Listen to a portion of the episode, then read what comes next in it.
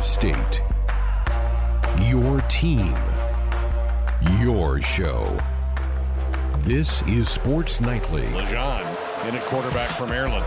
Looking at third and nine now with 30 yard line. Lejean gets the snap, gets hit, dropped. Oh, what a sack! Big time hit by JoJo Domann back at the 21 yard line. Domann's second sack of the year. Now, let's check the pulse of Husker Nation with your hosts, Greg Sharp and Ben McLaughlin. Here we are. Thanks for joining us. A Wednesday night, our Hump Day edition of Sports Nightly here on the Husker Sports Network. Only two shows left for the week, and then we'll have our greatest games segment coming your way on Friday night.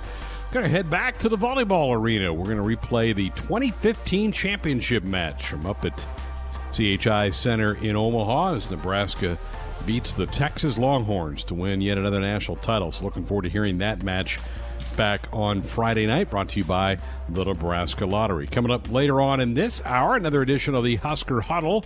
Jeremiah Sirles sits down with Darrion Daniels, who will be headed off to a, camp here soon to try to make it into the National Football League. So, Darrion, only a Husker for one year, but certainly his impact was felt being voted a captain. Uh, for uh, his one season at Nebraska. And I mentioned this last night, Ben, and we'll get to this here in just a second, but I want to speculate a little bit about who the captains might be for this football team. I think some of them are pretty obvious, but I think others are up for debate. I want to get into that topic here in just a little bit. We need to start with Nebraska football news as the Huskers have added a walk on from a Power Five program. Couple things. One, he's no typical walk on. And two, this is a big fella. As Ezra Miller decides to leave the Iowa program and is going to walk on at Nebraska, this this could be an unbelievable get for the Huskers here in late June.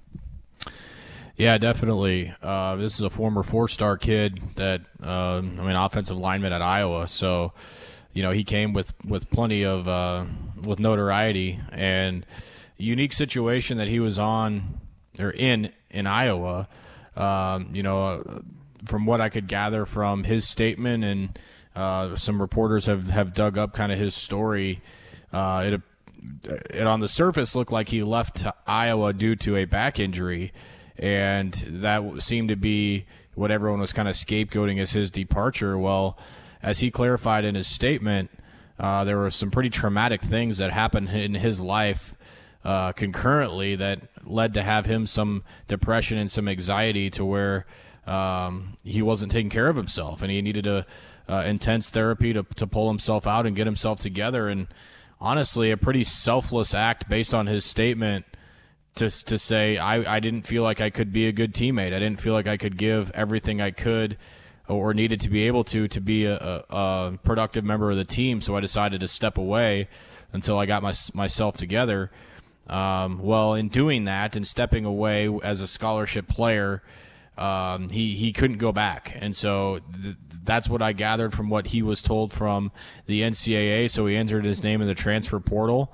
He finally feels like he's at a place where he can go play football again, and and Nebraska gets him uh, as a walk on, nonetheless. I mean, this is a 6'6", 300 pounder.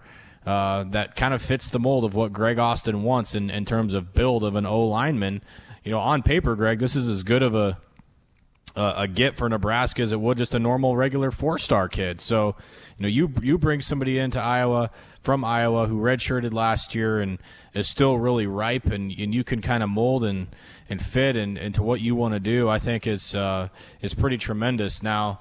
Uh, the question has come up: Does he have to sit because he's a walk-on? Since he was a scholarship player at a Division One school at Iowa, unless he's granted a waiver, uh, he will have to sit out a year. Now, you know you're stepping away with mental health issues. Um, we've seen the NCAA be lenient on that. We've seen the we anticipate the NCAA being lenient uh, with the coronavirus and, and waivers there. So I, I, would say there's a more than decent shot he's eligible immediately. But as I've said multiple times, I've, I've given up trying to predict where the NCAA is going to go in terms of waivers. There's no doubt in my mind he's going to file for a waiver to be eligible immediately. But you got to give a lot of credit to the Husker coaching staff for what they've done in the walk on department in terms of transfers in the last six months. I mean, you think about some of the guys that they've added that were uh, players at major colleges elsewhere under scholarship, you know, you, people may hear. Uh, some people just get turned off with the fact that you hear that you hear the words walk on. They just assume that you know they're not as good or, or, or whatever. But Greg, you look at Ezra Miller now from Iowa, who's a former four star. Jared Bubak, who was a tight end who played for Arizona State. Connor Culp, who was a kicker at LSU, who just got nudged out from a starter spot. Levi uh, Falck from uh, USD, and then you mentioned the young man from Colorado State. Not going to try and butcher his name live on the radio. That you know he's going to come over too. So these guys are all players that were recruited from major universities, and, and, in, and in some instances played at major universities that were Nebraska were able to get via the walk on and not count against their scholarship limits. And this is a big one today with Ezra Miller. So huge kudos to Nebraska staff for able to uh, to get him to come over and you know in a short short distance away from his home in Iowa to uh, to come be a Husker. You know, and, and he's you mentioned he is from the state of Iowa, was battling depression. Uh, that happens to a lot of young folks when they leave the home for the first time and go to be on a college campus. You have to fight through that. Plus, he had, I'm sure, the added pressure of being a guy from the state. The pressure was, hey, you're the next great offensive lineman for Iowa. Maybe you need to lift that pressure off your shoulders get a fresh start somewhere else. He said when he put his name in the transfer portal, he was hearing from some FCS schools, some lower division one, but he said Nebraska was kind of right there because Nebraska recruited him pretty heavy out of high school, even though he committed to Iowa as a sophomore. Nebraska made it known we like you. If something ever happens there, keep us in mind. He did, and that relationship pays off with him coming here. I, I'm not overly worried about whether he's cleared to play this year or not. Um, you just want him to get integrated in the program, feel comfortable, get better. Um, I think Nebraska's in a pretty good stead with what they have coming back on the offensive line. I, am not worried about that at this point in time. You're right. You never know what the NCAA is going to do in that thing. But I just like the fact that here is a kid that was a quality player and leaving heck, let's be honest, leaving one of your rivals to come to you. And so it's kind of a double whammy. You love the fact that you you know, you took something away from Iowa, even though he left that program, and you add him to your room. But you're right about pointing out all those transfers that have come to Nebraska in the last couple of months leaving major college programs to come be a part of this thing in Lincoln. It can only add to Nebraska's depth, something we talked about last night, that you're starting to see position by position Nebraska building the kind of depth that you have to have if you want to be a contender in this league. And for the last couple of years, that just wasn't the case. Nebraska didn't have enough depth at a lot of spots. Nebraska's not perfect yet. They don't have all the bases covered uh, with this football program, but I see a lot more now that I feel like are in good good standing than they were 12 months ago as we enter the 2019 football season. I want to go to the captain talk a little bit because we touched on it last night, and you look at offense, and I don't think there's any doubt Adrian Martinez is going to be the captain of the offense. Uh, usually you go two on each side, you end up with going with four. I, I, you got to believe one of those other, uh, one of those senior tackles. Or, Farniok was a tackle, not going to be a guard. Either Farniok or Jaimes, probably the other one on the offensive side of the ball. But on defense, it's open for discussion. But I think Cam Taylor Britt is an obvious guy to be a captain for this football team on that side of the ball. And then you can throw a bunch of names out there. Maybe it's a Ben Stille, who's a, a multi-year player on the along the defensive line, who now is a, a, senior up front for that team, and has been a guy that I think the coaches feel like's been a bit of a rock for them at that position. Uh, so I, maybe it's a Collin Miller, a guy who just works his tail off all the time and loves to play football, and it bothers him when things don't go well. Uh, it'll be interesting to see what this comes down to when they vote for these captains later on in the summer.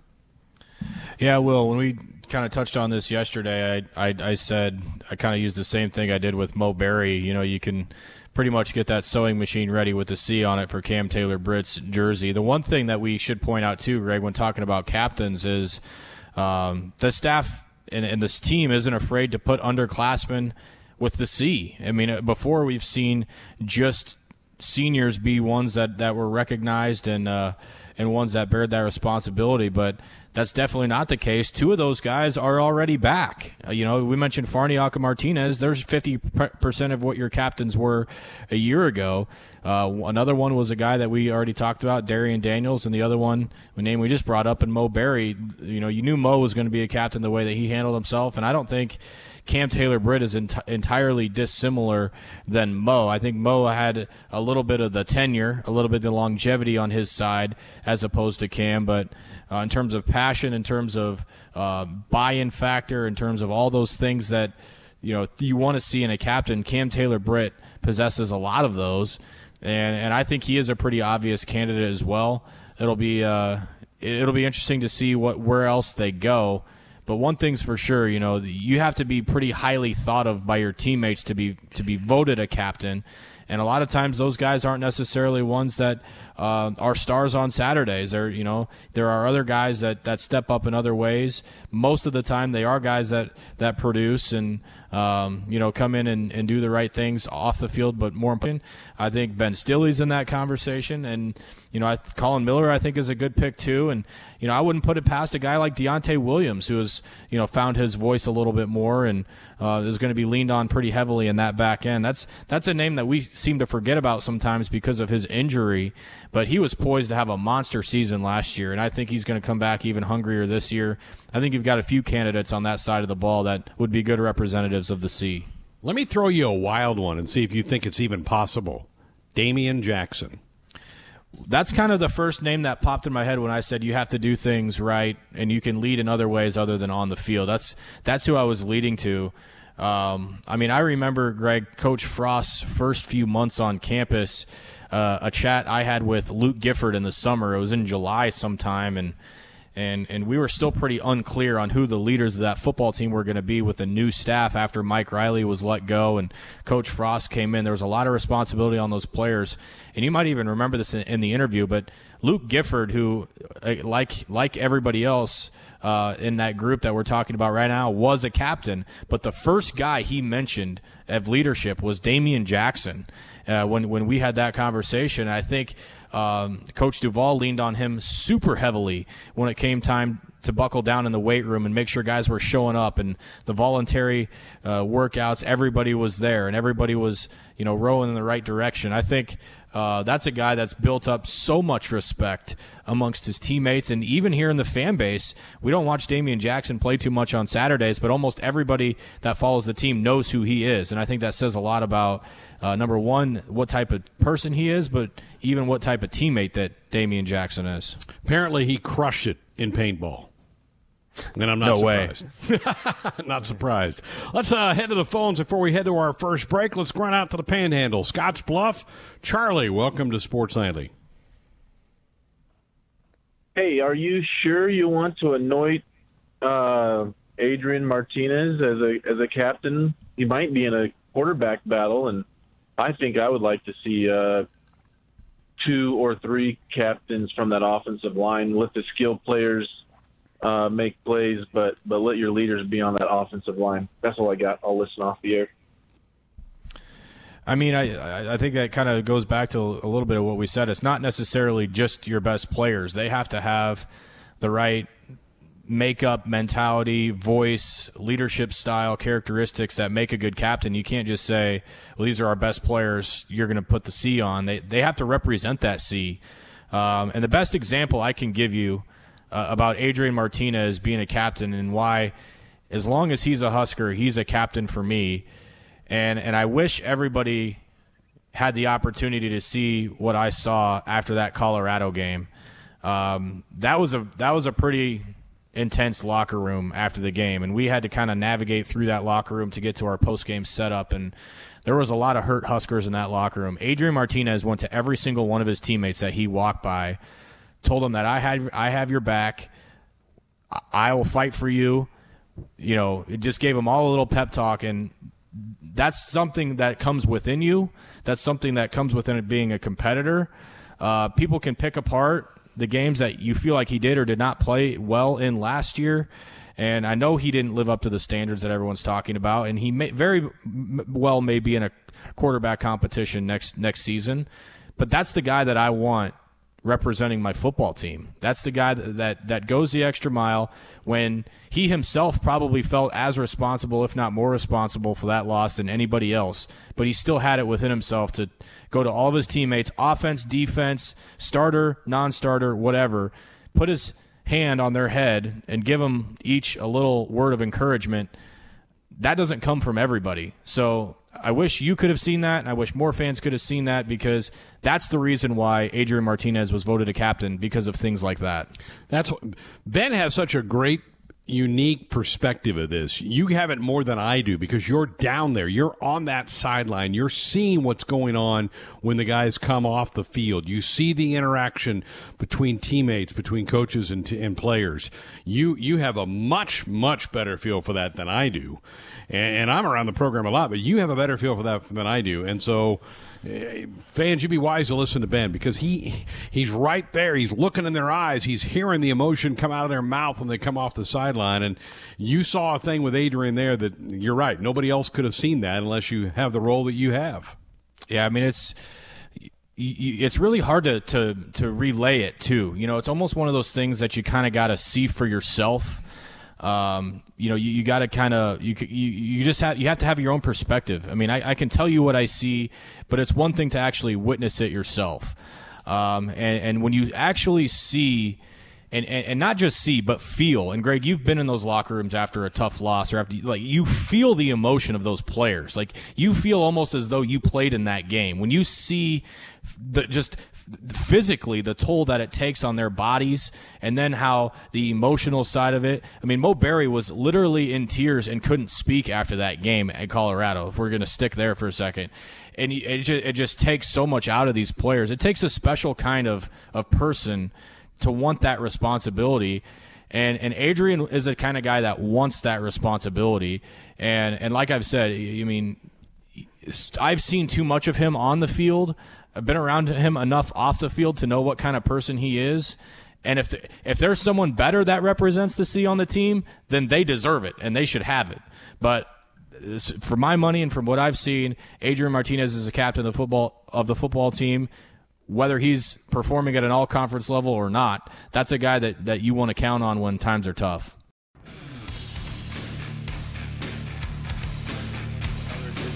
Husker Huddle presented by Sapp Brothers, who say, Welcome, be our guest.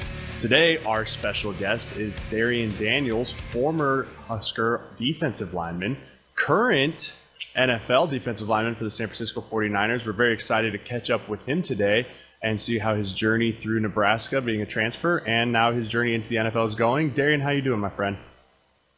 Doing pretty good. Doing pretty good.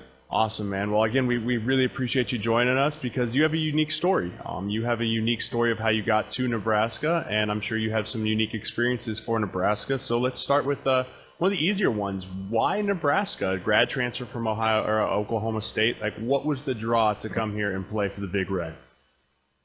Uh, it was really my brother. Uh, my brother, he kind of he planted that seed in my head um, after my injury and, and, kind of, you know, talked to me and, and um, really kind of persuaded me to make the decision. Um, but I do remember um, going to the spring game in 2018, and I remember just being there looking around, and I got a I got a really good vibe um, from the stadium, from the whole atmosphere and whatnot. So when it when I did get hurt, and my brother did um, plant that seed in my head, it made it a lot easier to make the decision. Absolutely. I mean, you were able to come here and make an instant impact there. I mean, voted team captain as a grad transfer in a year two of a program that's in a rebuild phase speaks volumes to your character, speaks volumes to your play. What was that such an easy transition for you to step into that leadership role being a new guy? Was it hard? Was it easy for you? I mean, you made it seem pretty easy.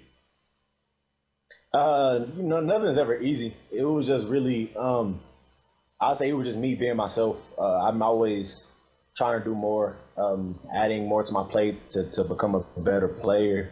And I think that's just something that I, I, I did that caught everybody's attention. I really, I really did my best to hold all of my teammates accountable and did my best to push everybody to be the best version of themselves.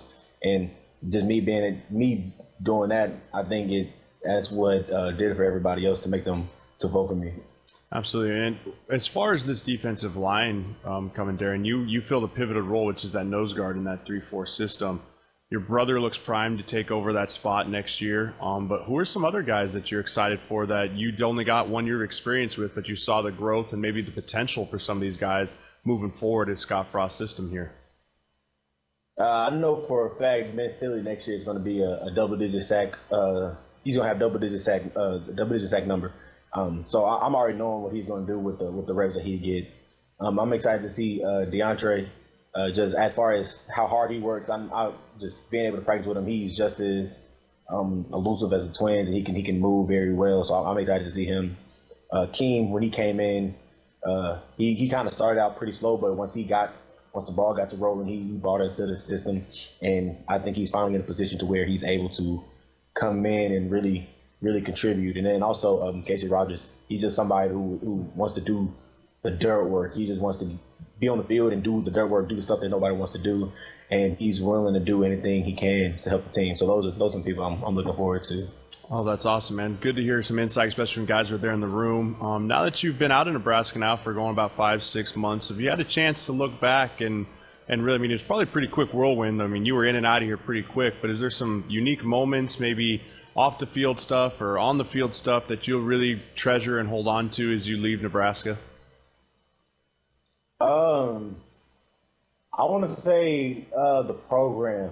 Uh, when we did the program, that was something I, that was completely new to me.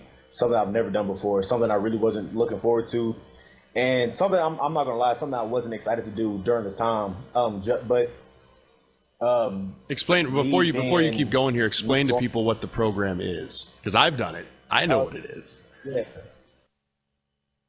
Um. So the program is kind of like this um, team bonding, uh, leadership training where they bring in um, veterans to come in and, and put us difficult tasks that we have to um, like put our heads together and they give us very strict instructions and when we don't do things right you know we got to start all over so it was it's like it was like a program it was like a um it was like something that we did to uh, that put us through some challenges and kind of made us I say um, better teammates. It put us through a hard situation. So, like for example, they had us waking up really early in the morning, and we had to be in lines at like five, we had to be in perfect lines at five o'clock. They made us do um, marine workouts. We had to do uh, to like go to a lake, um, blow up uh, blow up boats and take the boats, uh, roll them across the lake and back, things like that. We had to do up downs in the sand with like wet clothes. It was it was just a lot of different a lot of different and difficult things that we had to do.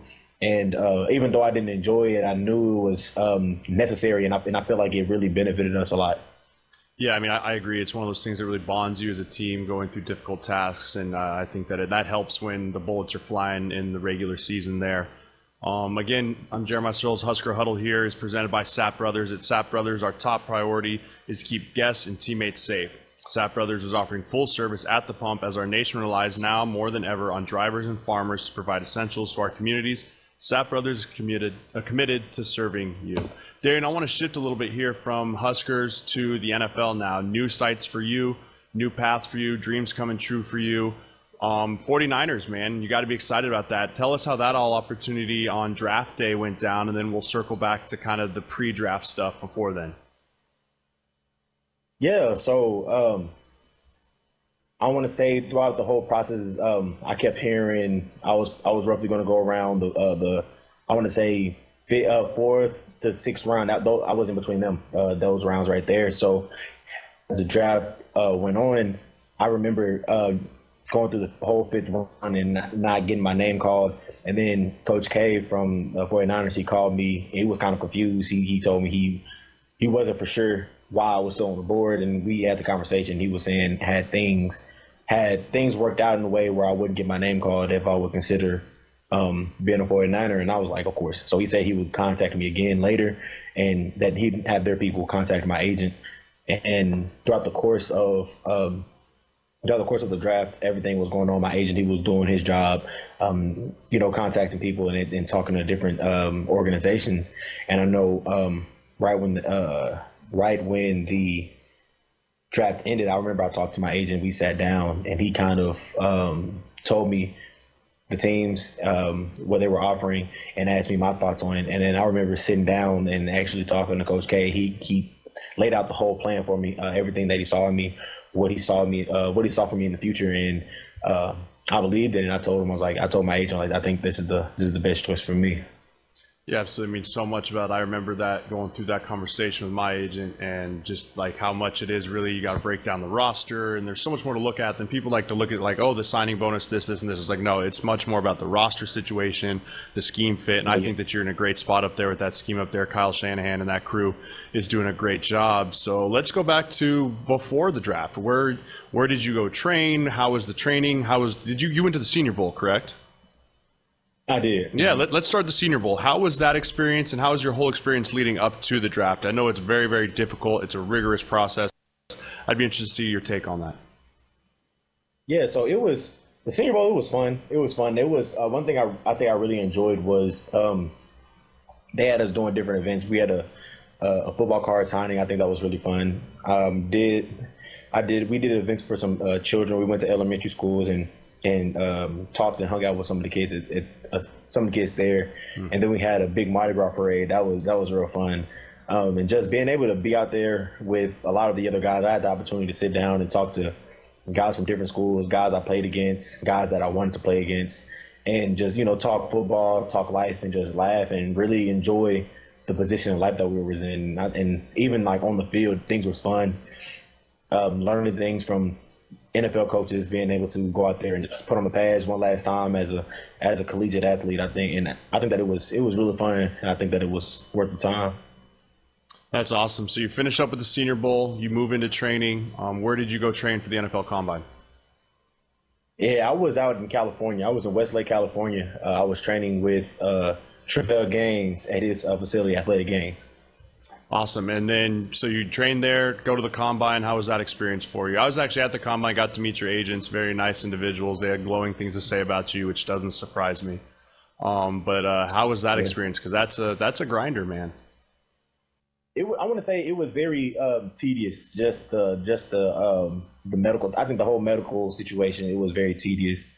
Uh, the you know the the stuff that everybody comes to watch. You know the the on the field stuff, the bench press, all that all that was pretty cool the interviews they were pretty cool. I didn't get any difficult questions. Every I'm everything you see for me is is is, is out there. You know, I, I don't have any um, bad history uh, as far as like with the law enforcement. So um, a lot of our my conversations was strictly football, uh, and I, that, I think that helped me out a lot.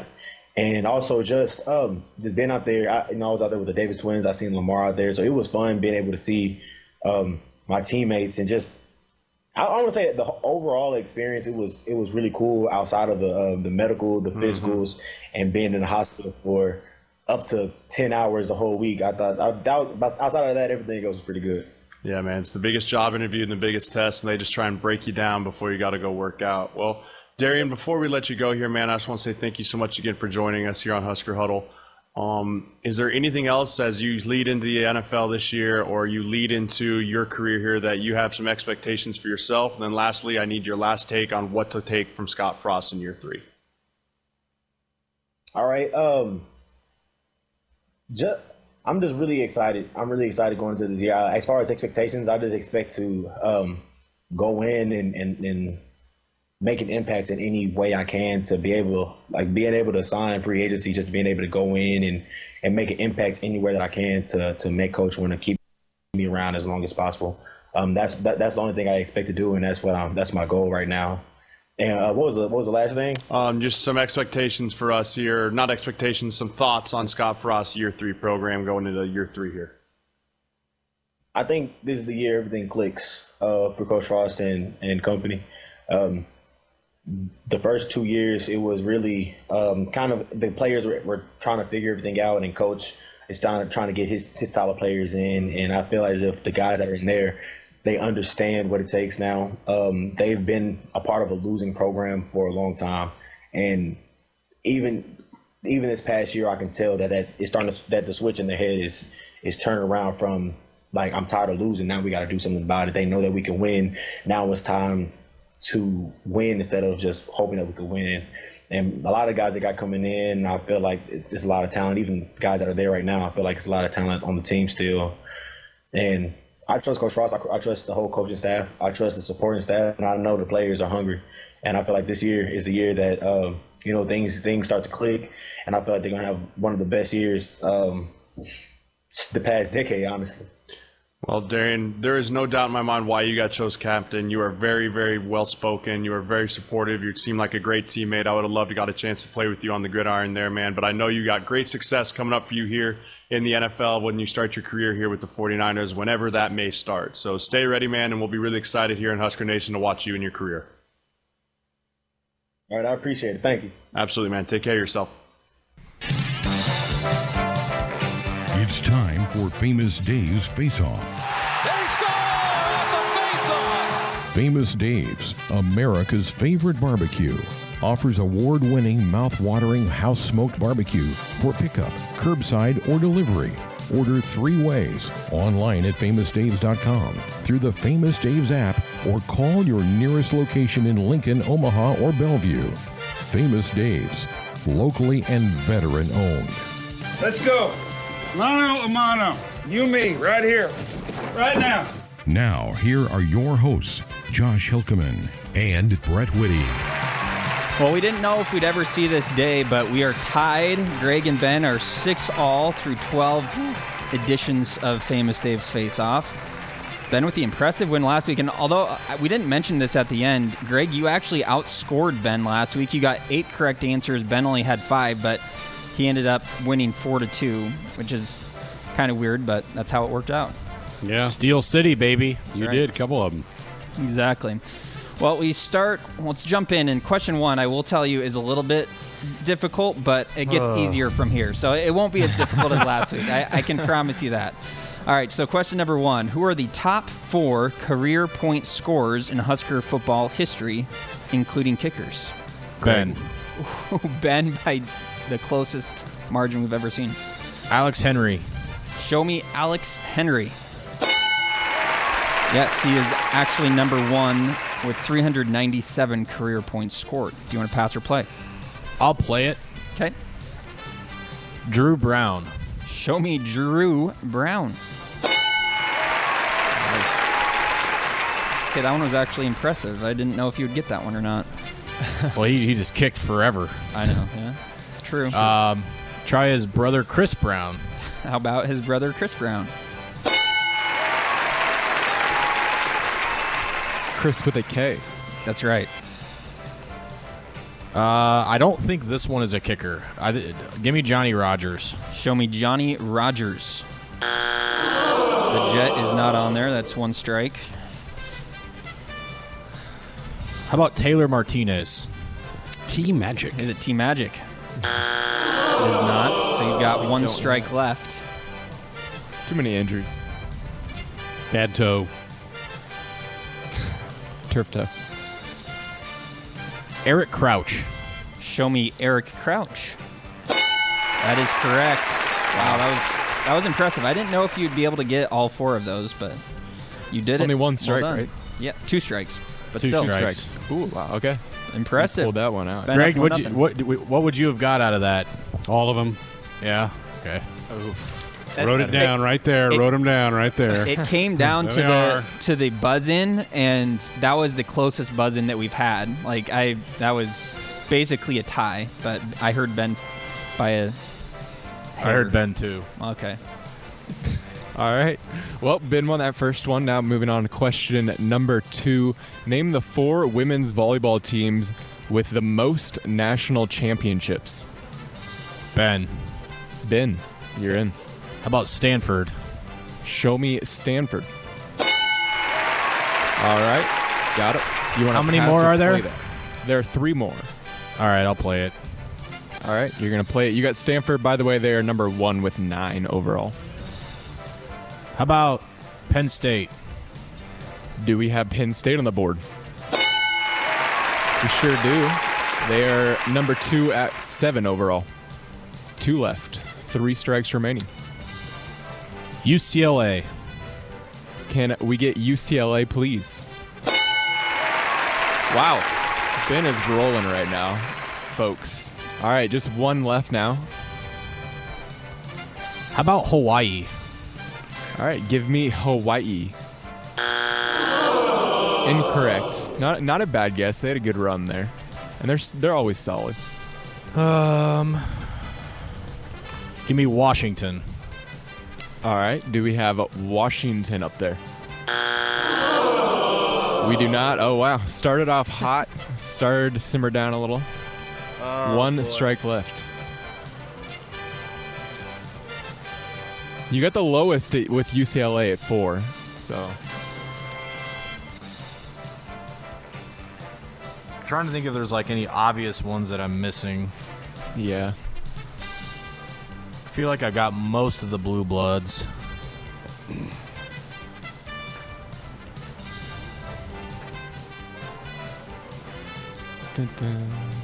Mm. How about Texas? All right. Final guess. Texas. It is not Tejas. Moves over to Greg now for the steal. And he's guessed. Give me the ones he got right. He got Stanford, Penn State, and UCLA. How about Nebraska? All right, do we have Nebraska for the steal? Oh my God. We, we sure do, and that would fall into the category of obvious ones that you're missing. Ben, We've had in- five. We have five. In case, I- case we you're do, wondering. yep. I, it just it just Oh, now boy. realized as soon as you said that Ah, yeah, Brett, you gave it away. four. As soon as you said they had four, What that should away? have been the. You said well, you got the lowest one with four. I'm like, well, Well, there well, it I, is. Gave it. I, I usually I usually give the the totals out. It's really that un- should, that I- should have been the giveaway because I, knew we had I five. Really, yeah, I did not that. think he would. I did not think you were going to miss Nebraska. it's really unfortunate that we were on that we're on video for this because I couldn't even say anything without. Laughing. I, I know. well, yeah. If, I mean, it- well, Yeah, as soon as you ahead, as soon as you didn't say Nebraska with your fourth guess, I knew that you were overlooking them, and especially when Brett said that Yeah. UCLA I- had four. It didn't. like, it didn't click. It didn't click that he said that he because he that Yeah. he said four until after. When he said that, Josh, I thought, oh, he- that that's it right there. He laid, see, laid it the- to him. these are the weeks that I'm glad I'm not on video because Right. I, I would have given that away so so quickly. Yep. All right. Question number three is we're now tied one-one.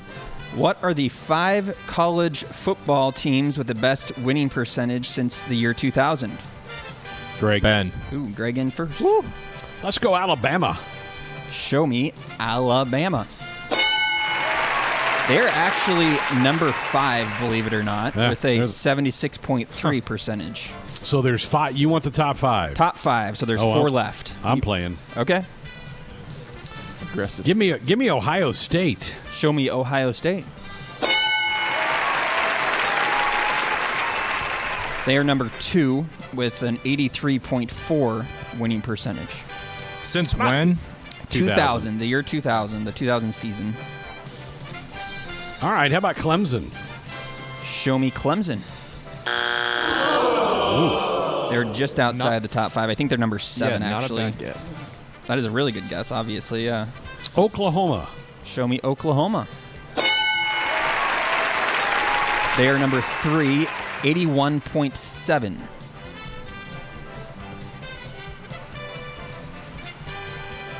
Um, Notre Dame. How about Notre Dame? It's incorrect. I'm not I've sure got where two- they're at, but they I I've- think they're in the top 10, but So I have I have two strikes. you have two strikes and you still have two left to get. It's a tough one.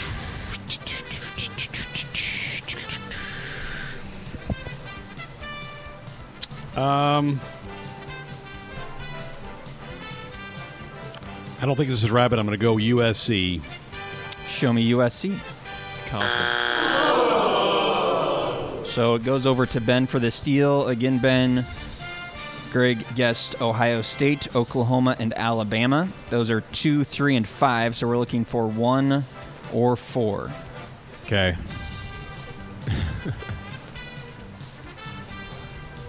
I got it between two, All right. potentially three. I, and I don't think that I don't think it's Texas. Okay. Um, Think out loud here.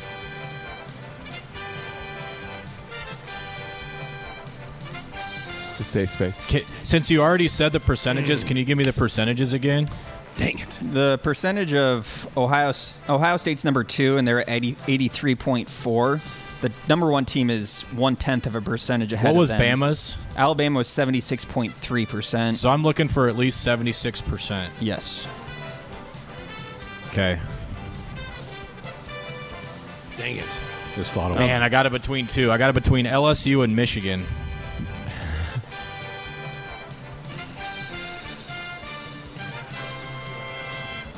Who knows? Maybe both of those teams are. Give me on the there. Bayou Bengals. Show me LSU for the steal. Was Oregon one of the other ones? They weren't. The number weren't? one Oh. winning percentage team in college football FBS is Boise State since the year 2000. 83.5%. You could have given me 50 guesses. I know don't that one. That Wow. one was tricky for sure. Now that they're a bad team, you just don't think they're very No. out of Right. sight, out of mind. Right, exactly. Man, well, what a Greg, steal. I had I had Notre Dame and USC on my list that I both cro- I crossed them both off. Cross them off then. Wow. Yeah, that's exactly what I did. There you go. Ben goes up 2 1 there on the seal. Question number four Which four Major League Baseball pitchers have the most all time postseason wins? Ben. Okay. I heard Ben. Curt Schilling. All right, show me Curt Schilling. He's not up there. Greg. Bob Gibson. Do we have Bob Gibson up there? We do not. Back over to Ben. Man, I know he was pretty bad in the playoffs there for a while, but give me Greg Maddux. Greg Maddux for the play. No, Greg we're Maddux was we're was ping-ponging very this. very close. He was uh, I think like number five, so or five or six. All right, let's give it another try here. Uh, Greg, if you get this wrong, I will give you guys a clue. The the pressure has Scherzer. to get. All right, Max Scherzer. Here we go. No. No, All right, here's the here's the clue. They were all these names are played in the 90s or more recent than that. Oh, okay. Okay, that helps. Roger There. Clemens. All right, give me Roger Clemens. Oh, dang. Roger Clemens is not in there. Most all-time postseason wins. Holy crap. Back over to Greg. This is not an easy. It's- yeah. Andy, It's not- Andy Pettitte. That's a good guess. Andy. Pettitte, All right, Greg, That's a good guess. All That's a great yeah. guess. Greg, you're playing. and he is number choice in one. and he is number one at 19. yeah, he's so he's far and away the leader. That's a really So- good, really good guess. All right, so how many more do I need? Three. just three more, three strikes. you should get 10, but we're giving you And three. again, again, all these guys played in the 90s or Yeah. more recently. So Because of the wild card games and had more Exactly, opportunities. yep. Yeah, I thought about that after I threw Gibson out there. Uh, how about Justin Verlander? All right, uh, it's Justin Verlander up there. He is. the the mammoth, the You've bullpen. bookended it now. fiend. He is. He's got 14.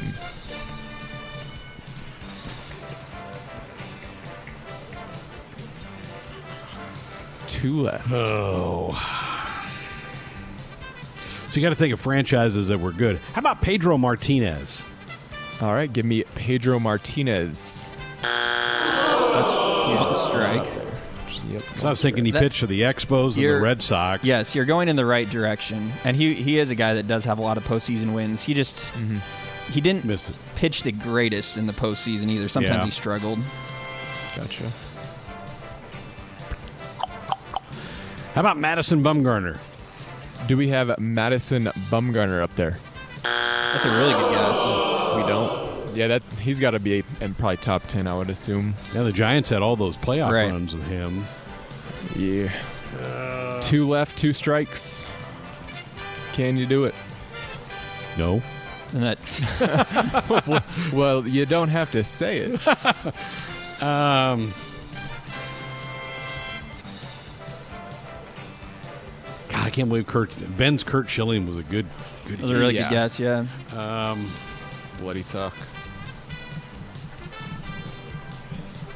Well, I hope you guess one of the three on my list and it's wrong. give me, uh, give me Tom Glavine. All right, give me Tom Glavine, as Greg said. Boom. So now just one left. That was a hell Was Mary. he one of the ones on your list, Ben? he was not. Oh, All right. Well, he was Good tied with. Justin Verlander at 14, so now you're Good, you're good guess. you're looking for number two. number two now. Just trying to think of guys who made been in the playoffs a bunch. That's yeah, what you got. I know. I'm trying Um, to think of good teams is tough too. Yes. This is one of the harder uh, questions I would say we've asked. Yes. It's It is. difficult. Yeah, this one's hard. Um, kind of a wild one here, but Jon Lester. All right, do we have Jon Lester? And you got the first part right. Wait, what? Wait, don't Over say that. All right, Ben, over to you. Don't listen to what Brett said. That's a clue.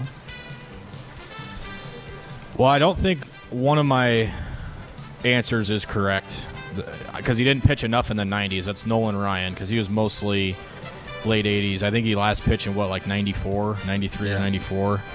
So that Okay. would disqualify him. He had longevity, uh, so that was the his- other guy. The other guy uh, that I was thinking of was a Yankee and Mike Mussina. He's Huh. on my list. Okay. And the other third, the other third guy on my list was the third guy in that Braves rotation, and John Smoltz. All right. Two that And I know would both they both went into the one outside of- bullpen at some point too. Correct. Which so doesn't that's ex- going to factor. It doesn't exclude them from getting wins, It, though. it doesn't, but it's it's a different dynamic than just starting. Which Correct. two went in the bullpen? Mussina and Smoltz both. Okay. I, I I don't know Mussina honestly like very well by name.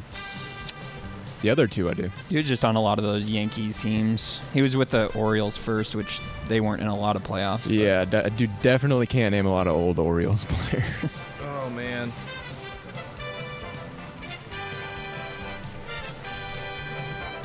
I'm gonna say Smoltz for this reason and this reason only because the Braves won the division for like 13 straight years, and so they were just in the playoffs a ton. I'm gonna go say Smoltz. All right, Ben for back-to-back steals, John Smoltz. God, He's up there.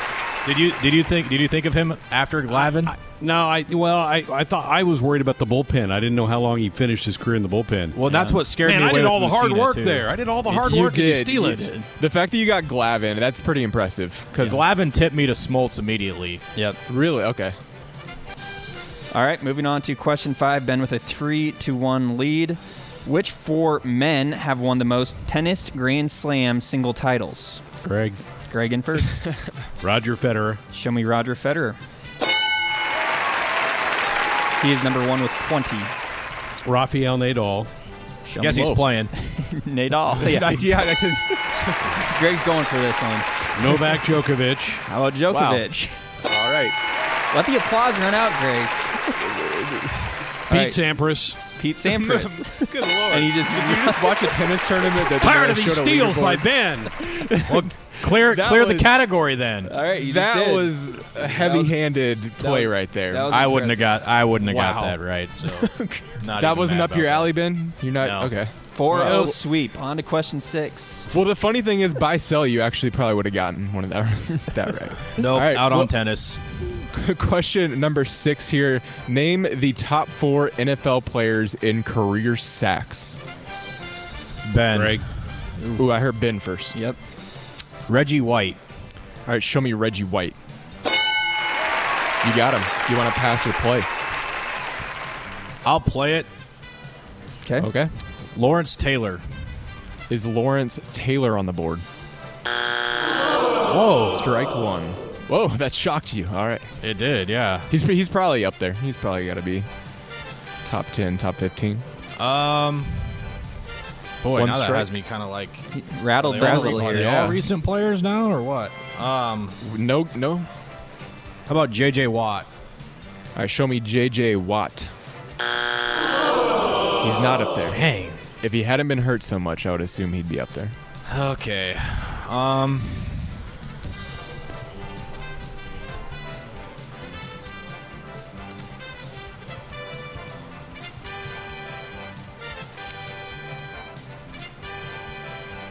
Deacon strikes. Jones. Deacon Jones. No Deacon Jones, and it goes over to Greg, who's got three oh, options. Your to chance to choose from. steal. did you have? You haven't gotten strike three, have you? Yeah, that was three strikes. That Oh, was three was? Strikes. Greg's Yeah, I had chance Watt, to steal. Lawrence Taylor Watt and yeah, Deacon. Taylor yeah. Watt and Deacon, yeah. How's LT not on there? Come on. I know, I know. That seems wrong. Wait, do we, do we know where he's at off the top? I don't know off the top of my head. No. okay. the only one on the board is Reggie White. Correct. Yeah. Yeah. And he comes in at number two. How about Bruce Smith? All right, That's show me one. Bruce Smith for the steal and a little payback. You got you got it. Number one, he's got 200. Reggie White had 198. The other two were Kevin Greene with 160. Julius Peppers had 159 and a half. All right. Okay. We He's go to, played forever. go to question number seven for the first time in a while, and this is not a wild one like the SNBL one we asked before. I think this one will be pretty even. So, question number seven, the deciding factor: Who were the first five BCS national champions in college football? Greg Ben. Greg in first. Nebraska. Show me Nebraska. Ah, trying to ride that wave. Miami. How about Miami? Correct. They were in 2001. Pass or play. 2001 season. I'm playing. okay. USC. How about USC? Wait, that, you said the first five? First five BCS national champions in college football. And Miami was in frazzles. 01, Miami was in 01. and USC was not on there. Correct. Are you frazzled again? Yeah, a little bit. Um, Just one strike. That's so you're this doing was- okay. Well, now I don't know what direction It to go. started after, you know, the BCS national championship started after they did, you know, the polls to decide the AP and coaches poll. They did one national champion decided by the BCS. Oklahoma. How about Oklahoma? Yes. They were in 2000. So you've got in 2000 Okay. and 2001. So that was that. Uh, 2000 is where I wanted to go next. Hmm. Give me Texas. How about Texas?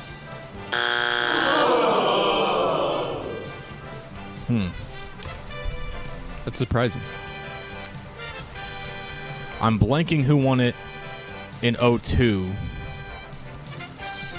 Ohio State. How about Ohio State? Obviously, you weren't blanking for too long. They won it in 02.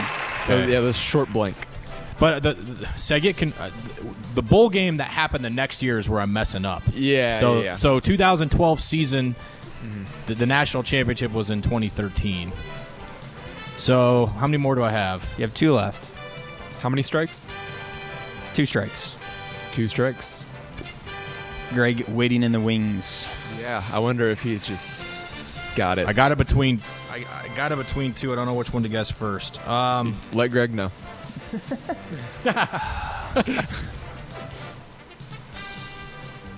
Mm-hmm. Mm-hmm. Mm-hmm. I think Greg's feeling confident. No, I'm not. Oh, okay. no, okay, okay. I, I thought you were feeling good. okay, I got Miami, Oklahoma. Yep. Oklahoma in 2000, Miami 2001, Ohio State Not 2002, USC. and I'm not. USC. It blows me away that I- that's this not will probably correct. this would give it away, so I won't tell you if it's the teams come before or after those that mm-hmm. we mentioned, but those are the years 2000, 2001, Sure. 2002 seasons. Buckeyes were there, correct? That was my last. yes, that was 2002. answer. Okay, I know. I I know LSU won one one right in between there, so I'm saying LSU. How about LSU? Damn! All right, so Greg for the steal and the win of the week. this is so close. This is so close. If it's this team, I'm gonna be so mad, and I think that Oh, it is. boy.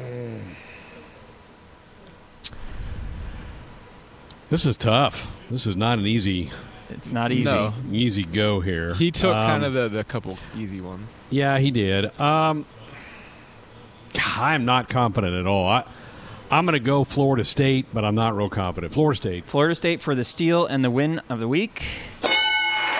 Correct. They won it in 1999. The initial champion was Tennessee in 1998. So it started in Okay. 98, the year after That- Nebraska's 97. That was the title. team because that was Peter Warrick's team in '99. They beat Virginia Tech. Yep. That Wow, revenge My other, my other guess was there. Tennessee, I, but I wasn't sure it started in '98. I couldn't remember got if 'em 98 both. was the first year or not. That was an yeah. impressive comeback, Greg. You got the you ran the Yeah. category, Woo! the tennis category Getting that got you back two on. stolen from then- you as well. Yeah, t- Bruce Smith. Yep. Wow. Crying about steals, and yet here he is with the steals. All right. Well done. Good stuff, guys. And I know your your clock, your world's been turned upside down with the arrival of Kennedy, but this hit me today, Ben, that we are 10 days from the 4th of July. Does that even seem possible? It- it's it's crazy how fast and slow time is moving, right? Yeah, at the you same think about- time. yeah, you think about how long ago it's been since the whole quarantine thing, and my wife and I were just talking about how, you know, it was it was March, Greg, when this was happening. March, and here we are almost in July.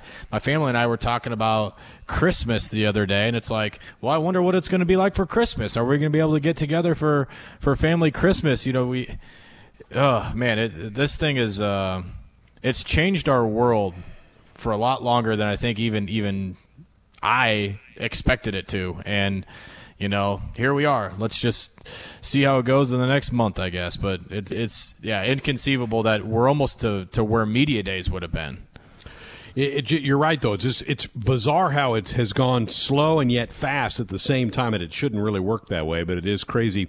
Great to hear from John Cook. The update on that. It does sound like they're trying to piece together a non-conference schedule where they basically can bus everywhere. Either they bus somewhere, or somebody buses to Lincoln to play them. Uh, sounds like there's a big NCAA meeting tomorrow. If We may learn more about the uh, NCAA volleyball season uh, within a matter of days. I, I got to think too that these conference commissioners, as it relates to football are going to let the next 10 days go by and then come back after the 4th of July, and then they've got to make some tough decisions about whether we're going to go forward, if we're going to delay, wh- what are we going to try to do. So I think we're about two weeks away from really some hard decisions being made, maybe some concrete ones being made. There was a story, great story in the Omaha World Herald today about night, Nebraska has got 93% season ticket renewal for football. That's a, that's amazing considering the, the last couple years have been tough, and you got this going on, and yet the fans are still there supporting their big red. yeah crazy to think about and let's all hope it works out for the best but you know this is a crazy time for all and you know i think uh, a lot of people's plans are on hold in that regard and we'll just have to wait and see what happens We're going to go through some peaks and valleys before now and September the 5th, where you're going to feel like, yep, we're a go. And then you're going to go, there's no way. I mean, it's it's just going to be that kind of a wild emotional ride over the next couple of months. Our Sports Nightly Hotline brought to you by the Woodhouse Auto Family, bringing you more choices in brands, locations, and service. Experience the difference. Purchase with confidence. This is Woodhouse. Tomorrow night, Teddy Greenside will be here, 7 on 7. You're headed your way tomorrow night as well. And we'll have our Flicks picks for the week. All that coming up tomorrow. And then on Friday, our greatest games. Speaking of John Cook, we're going to go volleyball as we're going to play back that 2015 championship game victory over the Texas Longhorns up at the CHI Center in Omaha. That was our greatest game on Friday night. Another hour of Sports Nightly coming up.